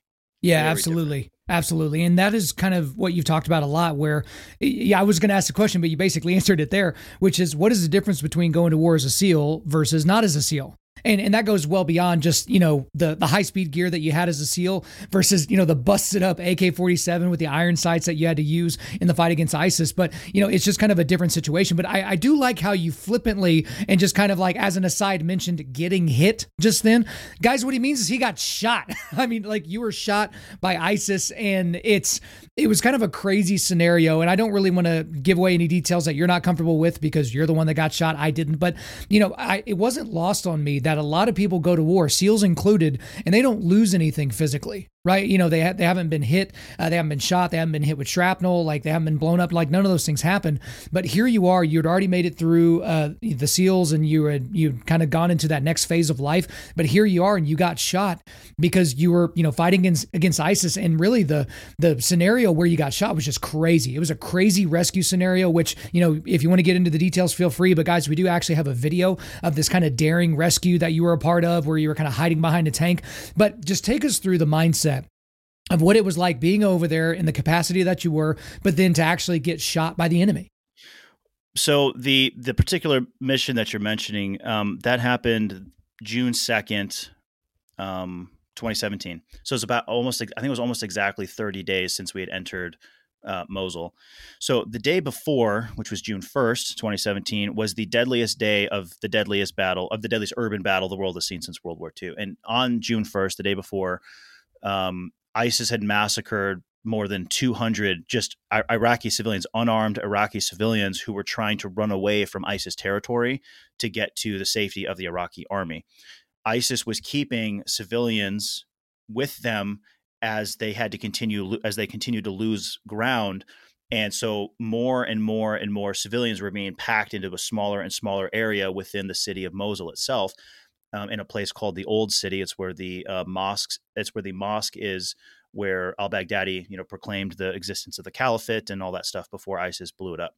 Um, so you have all these civilians, but the ISIS is doing that intentionally, so that way American and Iraqi forces don't, you know, can't have the freedom uh, to just bombard them, right? Because if they didn't have the civilians there, well, great. We're going to send in, we're going to do like a, you know, we're going to do a 72 hour bombardment, blow up every single building, and then send in troops to clean up whoever's left, right? So ISIS knows that, so they keep all the civilians there. Because, you know, for all the hate that the US military gets and that even like the Iraqi army at that time, for all the hate that they get, it's like they go, they literally risk their lives. And I, I saw tons of Iraqi soldiers die because they didn't want to use large explosives because that might kill the civilians in these buildings. So guys died to save these people to prevent them from from death. So um, people need to understand that about the U.S. military, and like they go through extraordinary lengths to save life. Um, so, with that being said, a group of a group of 200 plus, more than 200 people tried to flee ISIS all at the same time. They just ran for it. Well, they were crossing this large, like four or five lane highway, which had been completely rubbled and destroyed. So it looks just like a big flat field of, of concrete chunks. And ISIS killed over 200 of them, slaughtered them men, women, kids. Uh, there was a old man slumped over in a wheelchair. Um, there was babies, pregnant women, you name it, everybody slaughtered everybody. And so the morning of June 2nd, we found this massacre. We saw what had happened, the aftermath of it. Well, about 50, maybe 50 or 25 yards away from ISIS headquarters at the time, which was a hospital, ironically, an old, like four or five story hospital, um, where ISIS was headquartered and they had like probably 100 civilians or more being held hostage in there. About 25 yards away, where there was a pile of 20 or 30 bodies of people who had been murdered and in the bodies there were several survivors and one of the survivors was just this little girl she was hiding under we, we believe was her mother she was hiding under her mother's uh, hijab um, hiding under her clothing and but still completely completely alive and un, appeared to be unharmed so she'd been out there for you know pretty much 24 hours at that point when we found that she was there. But it, again, it's right in front of ISIS headquarters.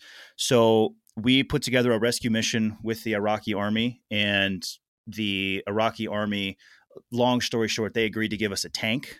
Um, they they agreed to send one tank. It was an American built tank, but it was manned by Iraqi army soldiers, so it belonged to the Iraqi army.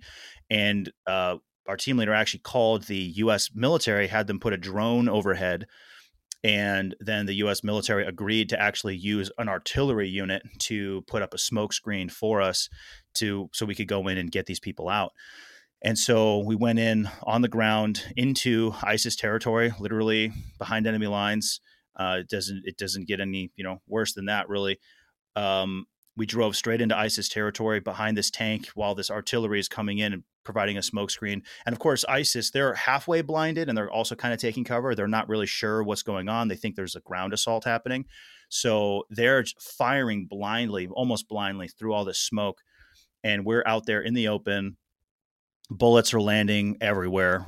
Uh, mortars are, are blown up because ISIS has had pre-sighted these positions with mortars, so they're dropping mortars everywhere. Machine guns coming in from the front, from the side. Um, I don't know if they were firing RPGs or not. It was too loud to tell. Just too much gunfire. Um, and also, the engine of the tank was so hot that it was like burning, you know, the small hairs off the back of our hands and faces and stuff. And but we had to stay close to the tank. It was either that or die. So we got up to where this pile of bodies was and the the main gun from the tank is firing and again we're not we're not even wearing ear protection at this point so you're just the, the gun goes off all you hear is ringing um, there's gunfire coming in. It's just chaos. There's bodies everywhere. And um, myself and sky uh, we laid down a, a, a covering uh, we laid down a base of covering fire for dave the team leader. He ran out and grabbed the little girl and brought her back. That video the video of that happening is you know been probably seen 100 million or 250 million times all over the world. Um, incredibly heroic thing that that dave did going and getting the girl and um, brought her back and then there's so then and then what we did was we had to go and get there were two men who were also in that pile of bodies. We brought them back behind the tank.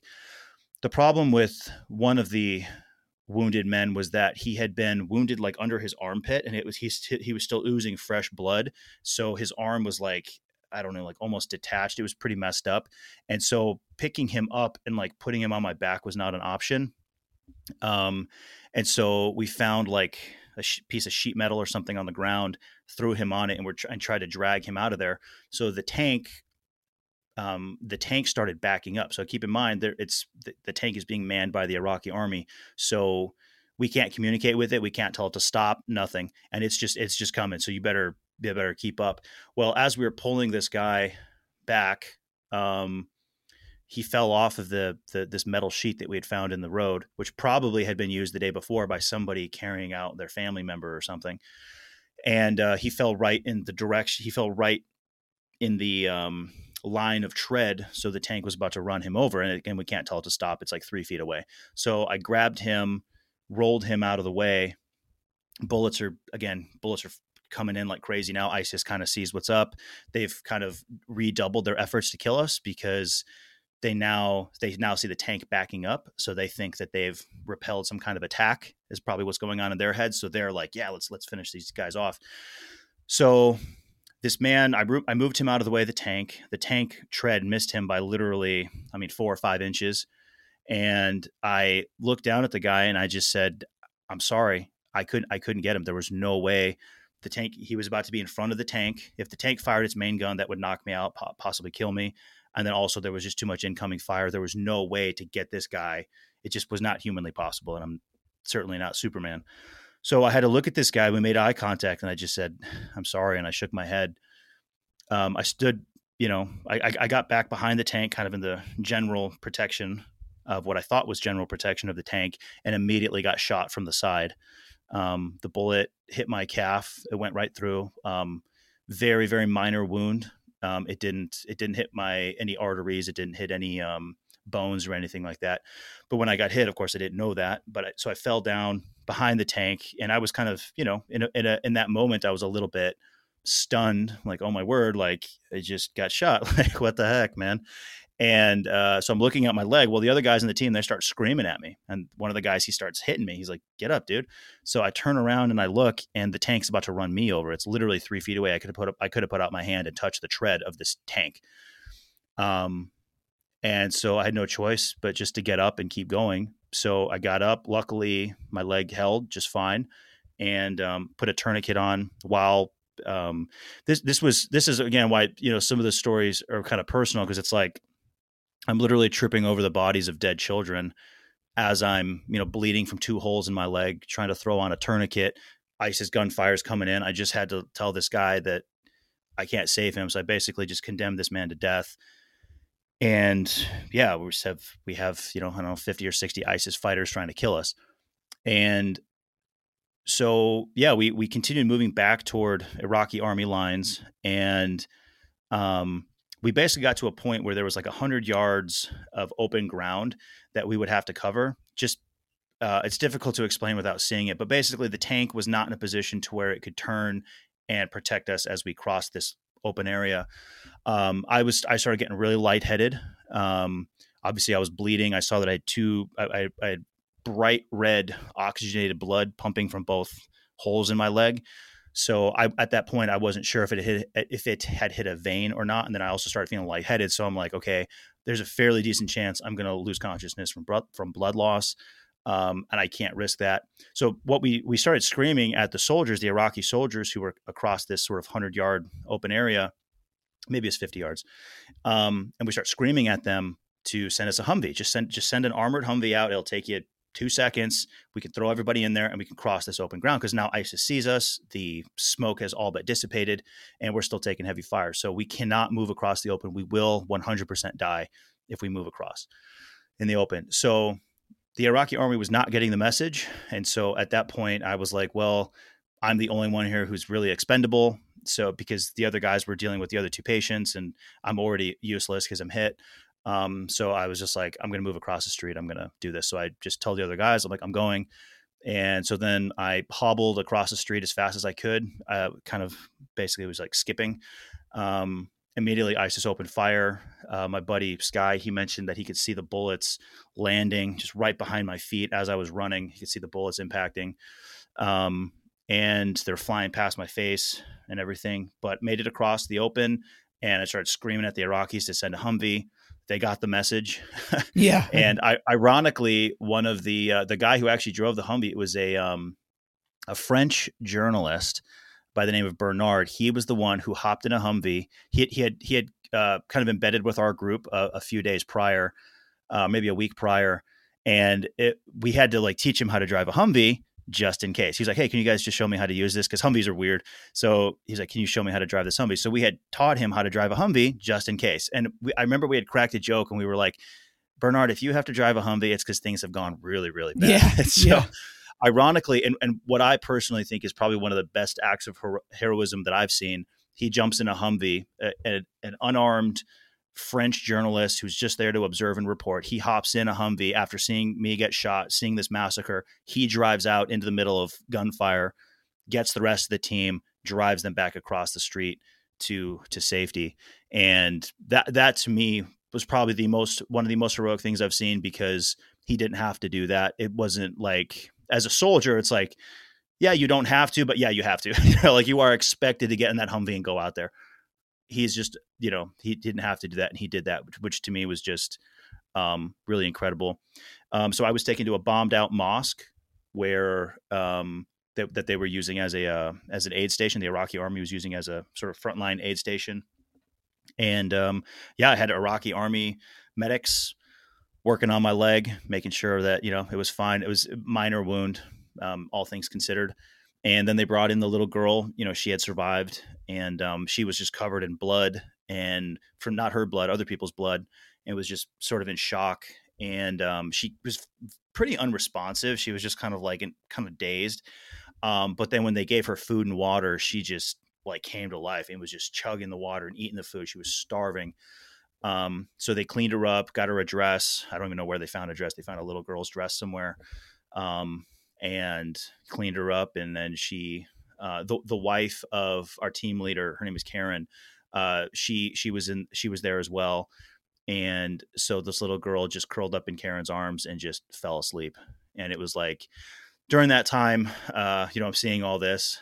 I just, I just put my head, I just put my hat over my face and I just started weeping because it was like, you know, like, holy cow, man, like we just saved this little girl. And, you know, but like what horrible things has she seen? And, you know, she doesn't even really understand what just happened. But, um, and then we were also able to save the other man um, who, um, yeah, he's he's alive and well as well as as is the little girl.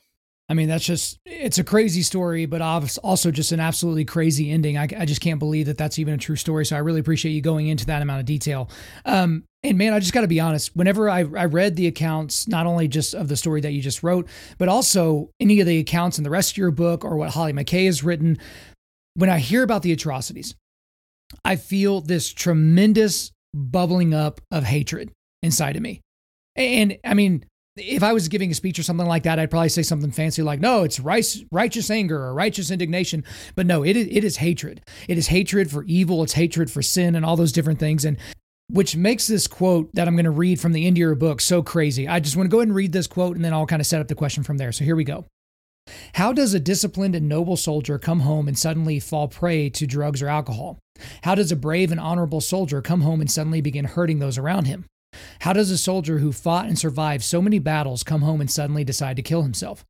It's not because he was afraid of getting shot at. It's not because he misses the guys on his team too much.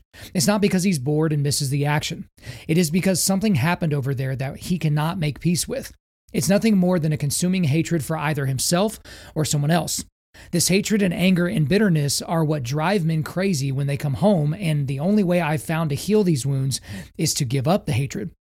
When I was in Iraq, I spoke with David Eubank about vengeance and hatred.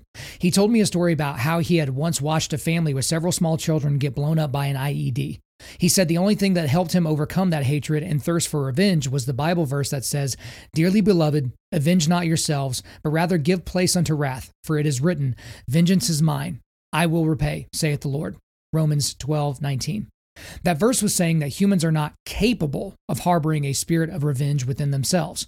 That hatred destroys us. It destroys soldiers coming home from war, and it destroys communities, countries, and entire races who cannot let go of it. I held on to this principle David shared with me.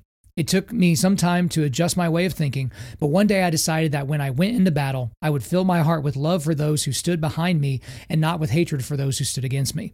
I wasn't going to bring that hatred home with me. I learned how to forgive ISIS for the terrible things they did, not for their sake, but for mine. So I just got to be honest. Even even speaking from a Christian worldview, and, and Ephraim, you're talking to a lot of Christians right now, and everything that we know about grace and everything that we know about forgiveness, that's hard. Uh, that, that's really, really hard to get to that place. When, when you read in, in these books and, and you hear these stories about how ISIS was cooking babies on, on hot pieces of, of like scrap metal, cooking them to death, the, the, torture that they put women through before they murdered them. Like it's just these these unbelievably heinous things and to hear you say that you know you just had to give up your hatred for them you know help me understand how you could get to a place mentally where you could say something like that Sure. I, yeah. So it's a it's a difficult concept to, I guess, try to explain. But I, I guess two thoughts. The first thought is if you and again again this is going to be hard for people to accept but it's it it's it's just reality um if you had been born if you or I had been born in the same village under the same teacher in some you know some backwoods backwards you know iraqi village or some village in the middle east where they teach hatred for the west and hatred for everything and that god wants you to blow people up and that it's okay to murder tons of civilians if they're apostates because they're leaving the caliphate which means that they're they deserve death. They're actually worse than the christians and the jews. They they must be destroyed right? So if you're taught this kind of ideology and you're taught that it's okay to do whatever bad thing that you want to do um, as long as it's not to like a fellow Muslim in good standing, then there's a very good chance that you or I would do these things. And I know that's hard to that's a hard pill to swallow because one of the things that we do when we look at our enemies is we go what, do we do? We call them savages, we call them dogs, we call them animals, we call them whatever. And so we dehumanize them. Well, what are we doing? We're separating ourselves from them. We're going, I don't have that evil in me that you have in you. And there's this um there's this I'm better than you aspect, which again, yeah, if you're if you're not cooking babies on on stovetops, then yes, you are better than that person. So that's just the that's just the first thought is just if you were them, you'd probably do exactly what they did. And again, that's a hard pill to swallow because everybody's like, no, I would never do anything bad. Um, that's that's the that's the biggest piece, I guess, to to try to understand. Um, and as far as forgiving them, forgiveness is completely different than justice. Forgiveness just means like I, am not going to harbor hatred towards you. You're a moron. You're a clown. Look at you. Like you're an evil scumbag, right? Like I almost pity you. Like how like think about how evil and moral and depraved and the mental angst that you would have to have to be someone like be you know be like ISIS, right? Think about just how morally and just miserably de- depraved you would have to be, right? And I'm not saying that they deserve sympathy. What I'm saying though is we should look at them. We should look on them in, in pity, and with forgiveness, that's for you, that's not for them. Forgiveness doesn't mean not holding them accountable. Justice is holding them accountable. So don't get me wrong. When I say that I've learned to forgive ISIS people for what I've personally seen them do and what they've personally done to me, what they've personally done to my friends, I'm not saying that they shouldn't be held accountable for their actions because, because don't get me wrong, I think that they should be hunted down and their their throats should be slit in the middle of their bed if we can get guys in there. Like we need to hunt these guys down, zero mercy, kill them all. I don't think we should take ISIS guys prisoner. I think we should put them all to death. They should all be killed. They should every single one of them should be slaughtered. Now, that doesn't mean torture them. It just means put them to death because they're they're so far gone and what they did was evil. But understand that they are also are humans and that the same evil that's in them has the potential to be in us if we don't make the right decisions, if we don't stand up for the right ideology. If because I guarantee you there was ISIS guys who were going, uh, yeah, that's actually not what the Quran says. So probably we shouldn't be like cooking babies because I don't see that in the Quran anywhere, right? But they didn't stand up and say anything. Again, this goes back to the beginning of our conversation. The only thing necessary for the triumph of evil is for good men to do nothing. So the the the concept of forgiving them it's almost in my mind it's like I, I, just look at them as fools. I look at them as utter fools who all need to be put to death but i'm not going to be like consumed with like hatred because of who they are and what they did. Um, i hate their ideology for sure but and i will do everything i can to stop it but i'm not going to lay in bed at night and be like look what those isis guys did. I, I just want to go find them all and kill them which I do. Don't get me wrong, but I'm not going to let it consume me. I, I, hope that made sense. No, it absolutely makes sense, and mainly it made sense because it's the mature point of view. It is the absolutely, you know, hover outside of your situation, look down on it, and just make a call that is mature and, and, not really driven by emotions. And that's the thing, whenever most of us, and I would say for me included, and for most of the guys listening to this, how many times have emotions got you in just ridiculous amounts of trouble? Like you made some really, really bad decisions. And, you know, these military units, they aren't, uh, you know, they're not avoiding that all the time either. We've, we've heard about these different units or different groups that have gone in to war and gone in on essentially these revenge missions, and it just didn't really work out for them. And, and I mean that in the worst way possible, where maybe they even got more of their guys killed because they were just acting out of emotion. And so we, we definitely don't want people to act in that way. And so it's good that you kind of pointed it out the way that you did, so sober minded.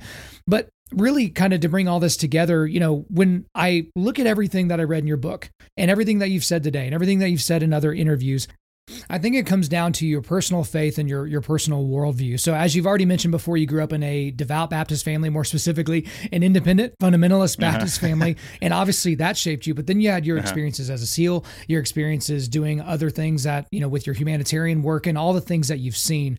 That's got to have an impact on how you view the world, how you view a god of any kind, a deity of any kind, those those types of deals. So I just want to give you some space to kind of explain mm-hmm.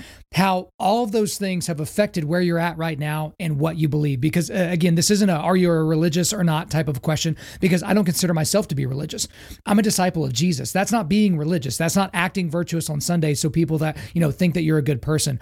But for you, for Ephraim Mattos, where has where have you fallen on the issue of a deity or or something like that in terms of the mm-hmm. things that you've seen? Sure. So to be perfectly honest, I still my, my answer with like specifically the you know the triune god and, and all that it's like i don't know i don't know kind of some of those some of the details of you know i guess like what is the absolute absolute truth? And and, and in my and in my own way i'm still kind of working through some of the maybe some of the specific details.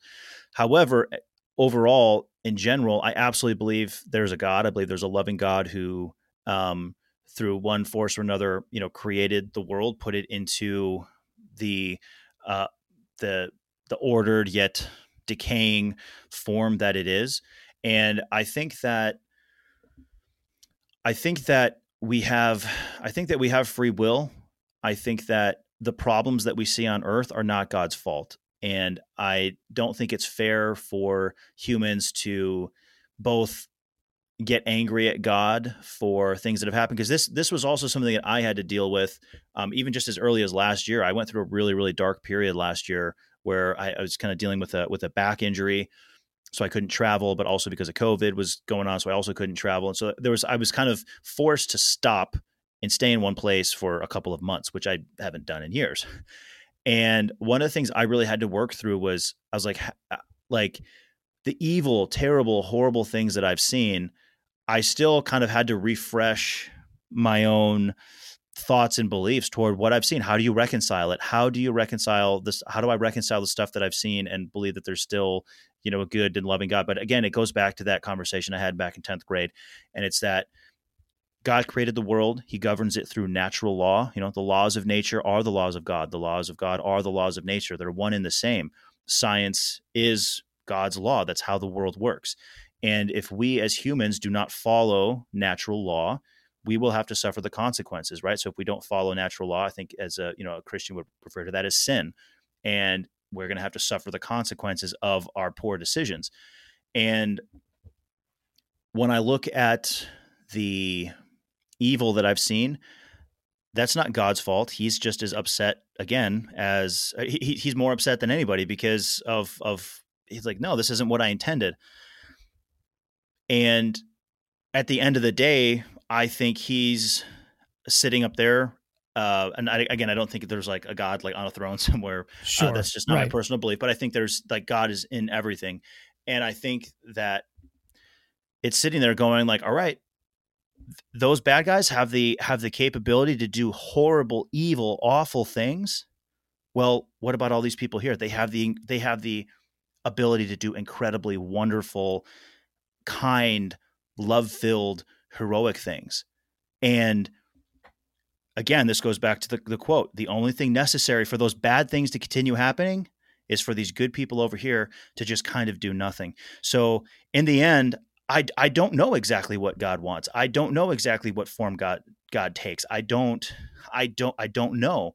And but I do know we need to do the best that we can. We need to do the most good that we can. We need to do the most heroic, good things that we possibly can to counteract the evil that's in the world. And that all and that takes different forms. You know people you know i'll go on a podcast or people hear my story and then it's i want to do what you do. And it's like well i'm uniquely suited to just do what it is that i do. You might be an accountant right?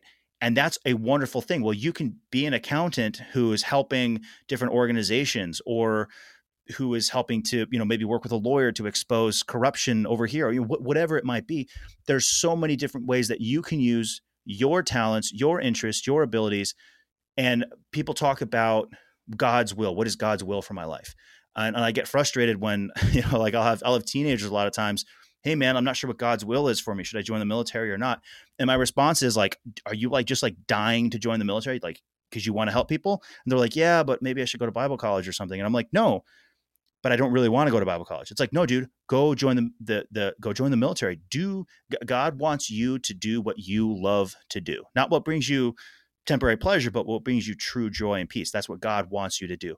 So go do that. Find a way to do that to serve others, to serve your family, to serve your community, and in that way, we can all, in our own way, counteract the evil that is ISIS. Because again, when you look at ISIS, we talk about them, yeah, burning people alive and killing babies and all the horrific things they did to their sex slaves and stuff like that. That wasn't all the ISIS guys, though. That was probably a relatively small percentage of the ISIS guys. You want to know who else was involved with ISIS, though? They have their own accountants, they have their own cooks, they have their own, you know, leaders and all this other stuff. The forces of darkness they don't just have their frontline guys. They've got all the support in the background that makes it all possible.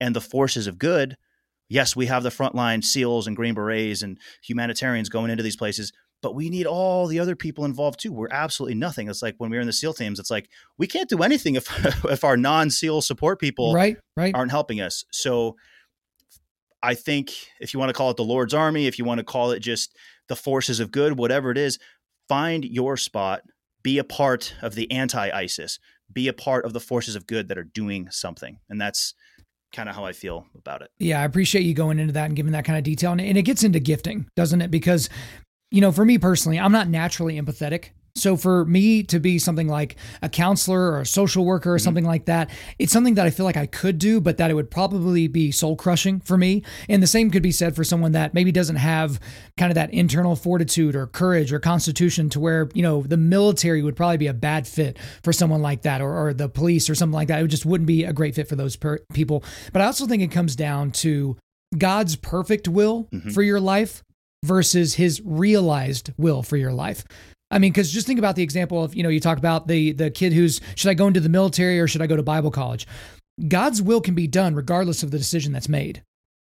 He can use your decisions for his good and for greater good. So if you zigged when you should have zagged, it may not be his perfect will for you, but it will be his realized will. He will still be able to get his will done on this earth. But I think that kind of you know makes me want to go over into a different area where it talks about, um, for me, for me personally, there are a lot of people around me that believe in God, but it's the Jesus part that maybe trips them up a little bit, right? Maybe they don't believe it or, or fully understand it or something like this. But and so, like for you, and you think about this as you extrapolate it out to a larger worldview. Let's say you're watching these people, right? You're you have ISIS in your crosshairs, you have an ISIS fighter in your crosshairs, and your you know terrible AK-47 that you're just like you with your iron sights pointed at them or whatever. And let's say you miss, you you take the shot and you miss if you miss and you have a materialist point of view, there's no ultimate justice in that situation. Because a strict materialist, we're just stardust, right? We're stardust bumping into other stardust. None of this, you know, makes any sense. None of this even matters.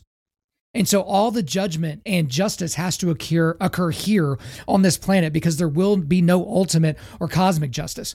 But then for me, it, it makes me think of the gospel.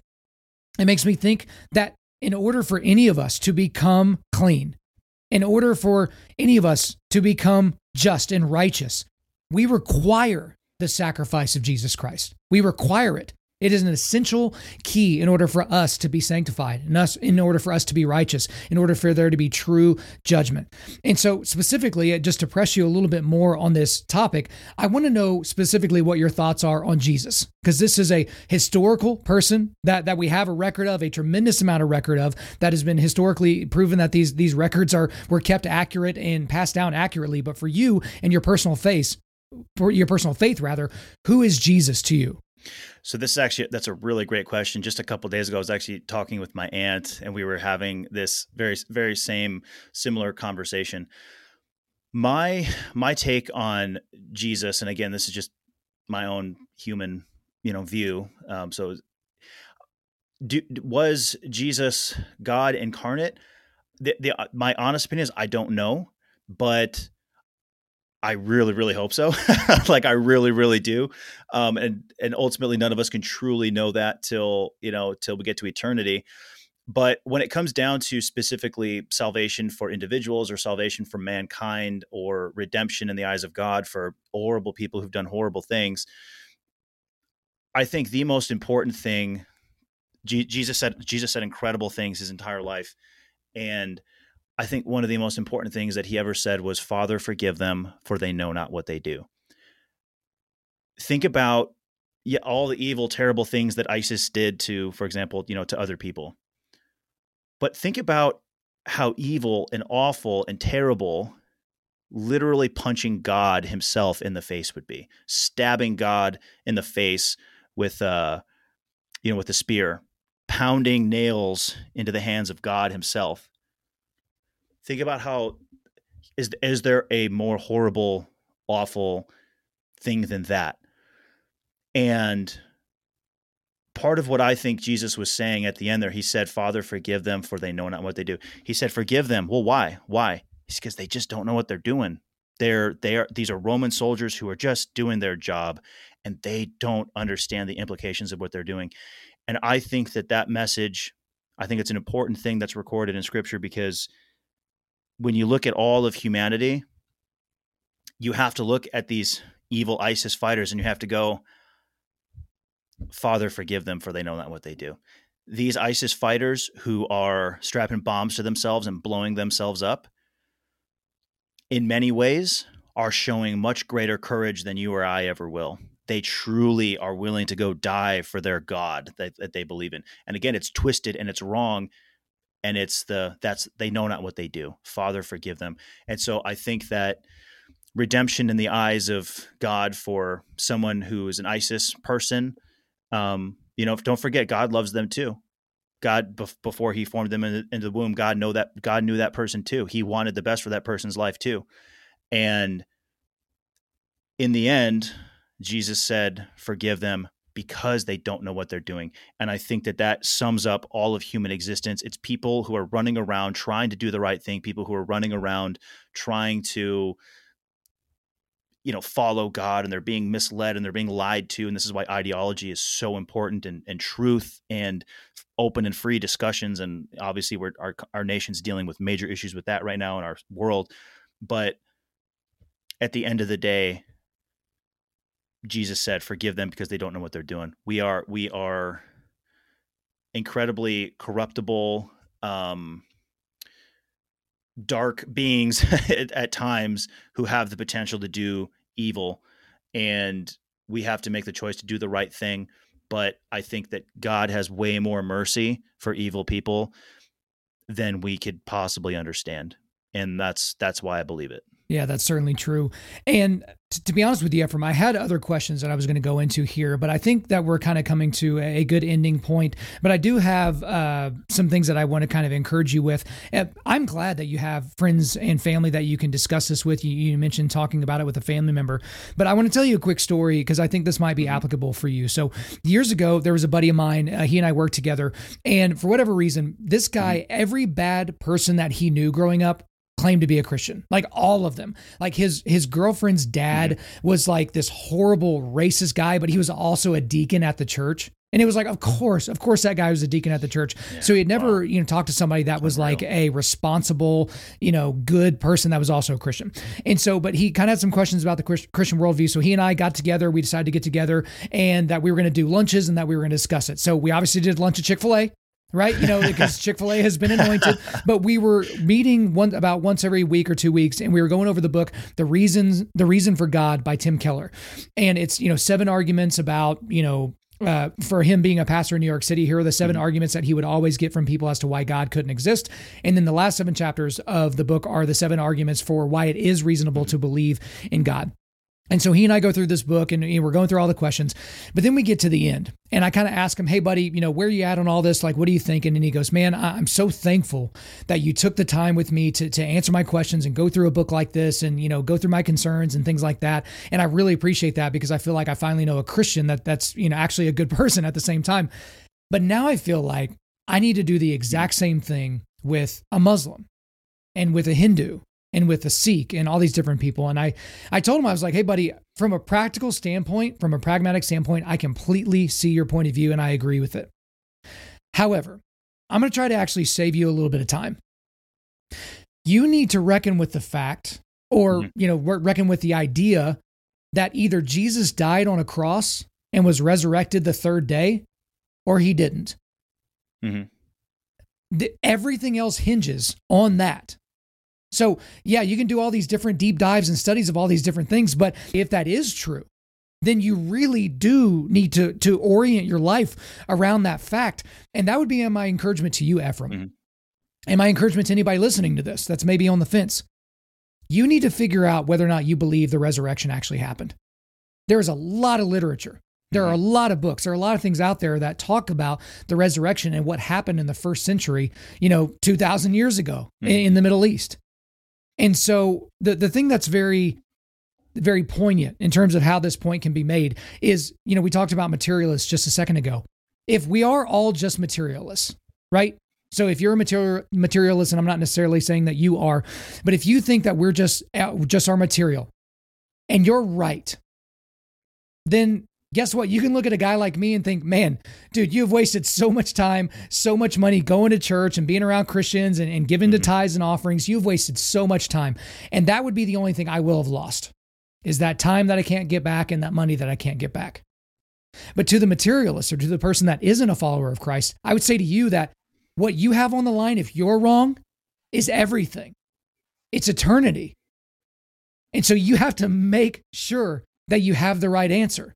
And it, from my worldview, the, the right answer is noble. So I just wanted to give that word to you. I hope you appreciate that. Mm-hmm. Yeah. And I think um, one of the one of the ways that I kind of look at the world too, and this is a, a kind of a funny analogy, is us humans trying to trying to sit around and understand God and trying to like on a on a purely objective materialist level, trying to understand God is like two cats, two house cats, trying to sit around and have a conversation about Wi-Fi, right? And I know, I know it sounds completely ridiculous, and it is because right. it's like there is no way that these cats can understand the concept of Wi-Fi, and so we as humans are trying to understand this spiritual realm, trying to understand the fourth dimension. We're trying to understand what, okay, what what are these UFOs? Like, what are are there demons? Are there angels? Did was Jesus raised from the dead? Was all these different things, and it's one of those things where it's like, man, like maybe you know i have no idea because it's but it's but it's also it's like we we are the cats trying to figure out wi-fi um they just they don't have the language to truly capture it um or the the cognitive ability to do it not not that humans are you know just dumb animals but um yeah no i i, I totally see where you're, where you're coming from because if there's no if there's no foundation if there's no you know Christ rising from the dead, well, then he was just a man and, and a good man who said really, really great things. Um, right. But then yeah, that can affect the outcome of of the faith and of, of course the the Christian faith and and many other things. And yeah, so I, I mean, my answer to that personally is again, I know it's it's a cop out answer, but it's like I, I don't know, and I I hope it's real. I really do. I really hope that um, Jesus was God. I really hope that uh, he was raised from the dead because man, like what incredible hope that gives humanity. What incredible hope and good that that that does. Um, but I would also say too, for people who, you know, maybe don't believe or whatever, while you may not have um, the same sort of Christian uh, beliefs or something like that, you can still live a how do I say like you could still live a a very good life. You can still go out and help other people. Like like one of the uh one of the guys who was out there in Iraq who's helping us one of the guys on the team who's an atheist. He's like, no, I don't believe in God. God doesn't exist. And and it was like he was still this incredibly brave person who was very you know very emotional very like like uh, emotional in like empathy like he really cared about the people and all that so um i, I guess what i want to say is like if, if people don't believe in you know maybe christianity or something like that i know that um okay, so growing up, we had a lot of what we had a lot of kids who were like, yeah, I, I, just completely disagree with Christianity, and it's like I think it's dumb, whatever. And then they just run off and they use that as an excuse to go live horrible lives. You know what right. I mean? So it's like you can still maybe be questioning these things. You can still be trying to learn more about them, and you can still be um, a good person. That doesn't mean that you're bad. It doesn't mean that you're weak or something like that. It just means that you're thoughtful and you're trying to understand. Um, you're trying to understand these difficult concepts. Yeah, absolutely. And, and I mean, it is a ridiculous example because it's a ridiculous example. I mean, it can life, but I mean, at the end of the day, it is, it, it's right? true. Yeah. It is true. But this is the question that I would have posed to your atheist friend in Iraq. It mm-hmm. would have been, you know, why are you doing what you're doing? You right. Know, why? And he would probably say, because it's the right thing to do. Uh, to which point I would respond and say, okay, so what are you basing your understanding of good off of? Mm-hmm. I mean, because at the end of the day, the ISIS guy thinks he's doing good. Absolutely. I yeah. mean, the ISIS guy that's that's cooking babies and slitting women's throats and chopping the heads off of children, like they think they're doing well. And what's implicit in that question is there is a moral law somewhere that exists outside of ourselves. And it's not something that we figured out, you know, in France in the 1700s. Like that's not that's not where enlightenment yeah. actually happened. You call it that, but that doesn't mean that we realize we shouldn't be doing those things. It exists outside mm-hmm. of us. It's something that we can't control and it's something that we can't define uh, in, in a way that is that even makes sense in terms of the cosmos. But this really brings up for me as well uh, what C.S. Lewis talked mm-hmm. about. You know, it's kind of known as the trilemma, but Jesus couldn't have just mm-hmm. been a good moral teacher. Like that was not possible. He didn't give us that option. He was either a lunatic, a liar, or he's Lord. I mean, that's it. That those are our only options. But you know, before we go off and, and go into another hour of this, because I can have every tangent on the planet, I just wanted to thank you again for for spending some time on this podcast, but also just for what you've done and what you can continue to do. I mean, the humanitarian thing can be thankless, but we really are trying to equip men to push back darkness. But you're one of those men that is on the ground, actually pushing back darkness in all these crazy places. But before we let you go, is there anything else that you want to get off your chest? Uh, no, I just want to say, you know, thank you uh, for having me on. I I, I don't uh, I don't take this opportunity lightly to to talk to you and talk to talk to your listeners. It's it's it truly is a it's an honor to be able to you know use technology to uh to to do these and have these conversations. And um yeah, and I also just want to encourage people to you know if you want to go check out our organization, Stronghold Rescue. I think you said you're going to put the link in the show notes. But also, I want to say this too: like if you are already tithing at your church and you're or you're already giving to charity or maybe there's another organization that you were thinking about giving to you know what like don't give to us. That's fine. Like we're doing okay. Um, but i would just encourage people to you know get involved in some way shape or form. There's a lot of uh, people today are suffering from a lack of meaning and a lot of that has to do with not getting yourself involved in a cause. So whether that's at your local church, whether that's your local homeless shelter, whatever it might be, I just encourage people to to find something that they can do and uh, yeah, go be a part of it because it'll make your life a much better a much better place in the in the world a much better place as well. That's a great word to end on. Ephraim Mattos, thanks for coming on Undaunted Life, a man's podcast. Awesome. Thanks, brother. There you go, guys. I hope you enjoyed my time with Ephraim Mattos. I know that it was just a unique opportunity for me, and I really enjoyed being able to get into that amount of detail because sometimes you just don't have enough time with these people. You're trying to smush as many as many stories and questions into about 30 or 45 minutes. And guys, I didn't even talk about five or six of the things that I wanted to talk about just because it's just how the interview went. And I really like when interviews, like I kind of plan it out, but then it goes its own way. So I like when it kind of gets a mind of its own and goes that direction. So I really enjoyed that. But before we let you guys go, we are going to do a quick resilience boost at Undaunted Life. Our mission is equipping men to push back darkness. And specifically, we do that by providing you content like this podcast that helps you forge spiritual, mental, and physical resilience. So the notes I got for you today, the links I got for you, we've got the link to the Stronghold Rescue and Relief website. So if you want to become a donator, you want to support them, you can go to their website and do that. And also check out some of the stuff that they're doing. I've also got a link to the book that I quoted from several times in this interview. It's called City of Death Humanitarian Warriors in the Battle of Mosul. Then I've got a couple of YouTube videos. Well, one's YouTube, one's Vimeo. One is of basically it's this crazy situation where they're clearing a house where ISIS was, and it's actually a helmet camera video that Ephraim was wearing as they were kind of doing this. It's nuts. And then we've also got the Mosul rescue. So the one where we were talking about where he got shot, but also where Dave, the other guy that was in his group, ran and kind of saved that girl whenever he was putting down suppressive fire. That's the one that went viral, uh, you know, a couple years ago. I've got that in there for you as well. All right, guys, thanks so much for listening to this. We really do appreciate it. Whether you're listening to this, wherever you're listening to this, rather, please subscribe, rate, and review. If you want to come speak live at your event or on your podcast, make sure you just email me at info at undaunted.life. That's just I N F O at undaunted.life. Follow us on Instagram and TikTok and like us on Facebook. You can check out our website for everything else, including how to donate to keep more content like this coming. Just go to www.undaunted.life. And again, we want to thank the band August Burns Red for allowing us to use their music for our content. The intro outro track on this podcast is their new recording of the song Cutting the Ties, which is off their 10th anniversary re recording of the album Leveler. The links to all of this are in the description. I'm your host, Kyle Thompson. Remember, keep pushing back darkness Keep forging spiritual, mental, and physical resilience. Keep seeking the Lion of Judah.